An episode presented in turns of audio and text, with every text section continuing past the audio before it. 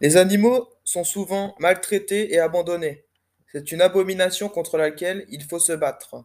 Le site Non Animal propose des noms d'animaux à trouver en ligne et reverse l'ensemble de ses revenus à la SPA. Plusieurs manières existent pour soutenir les associations françaises de lutte contre la protection animale. Parmi ces manières, on retrouve le bénévolat, où certaines personnes se rendent directement sur le site des associations pour s'occuper des chats, des chiens et de tous les autres animaux abandonnés, maltraités. Et on trouve aussi différentes manières d'aider parallèles, comme le site Non Animal, qui propose finalement le, des noms d'animaux aux gens qui viennent d'accueillir un animal dans leur foyer et qui récupèrent de l'argent grâce à la publicité en reversant l'ensemble de ces revenus générés à la SPA.